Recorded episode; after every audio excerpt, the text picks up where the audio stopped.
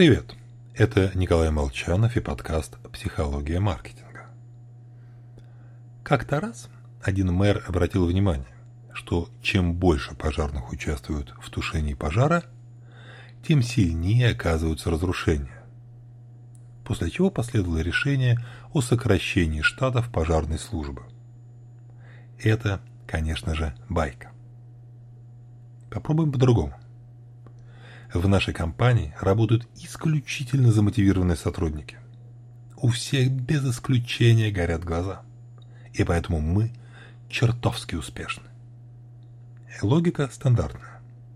Именно она лежит в основе многочисленных программ, придумываемых, и HR. Но может быть все-таки наоборот? Сотрудники замотивированы именно потому, что работают в классной компании? Это когнитивная ошибка ложной причинно-следственной связи, и она в различных вариациях пронизывает множество бизнес-решений.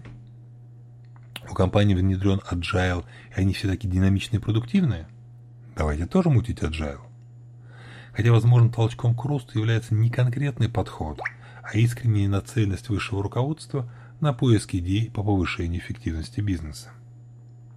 Люди любят обнаруживать зависимости и связи между развивающимися параллельными явлениями, только порой путают причинность.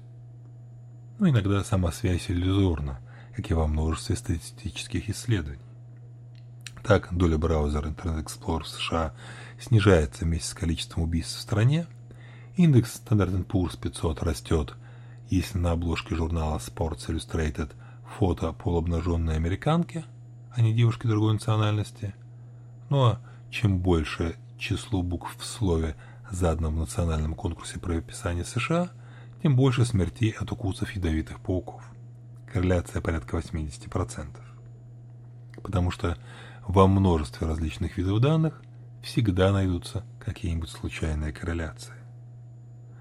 Так что остерегайтесь ложной причинно-следственной связи и всего вам хорошего. С вами был Николай Молчанов.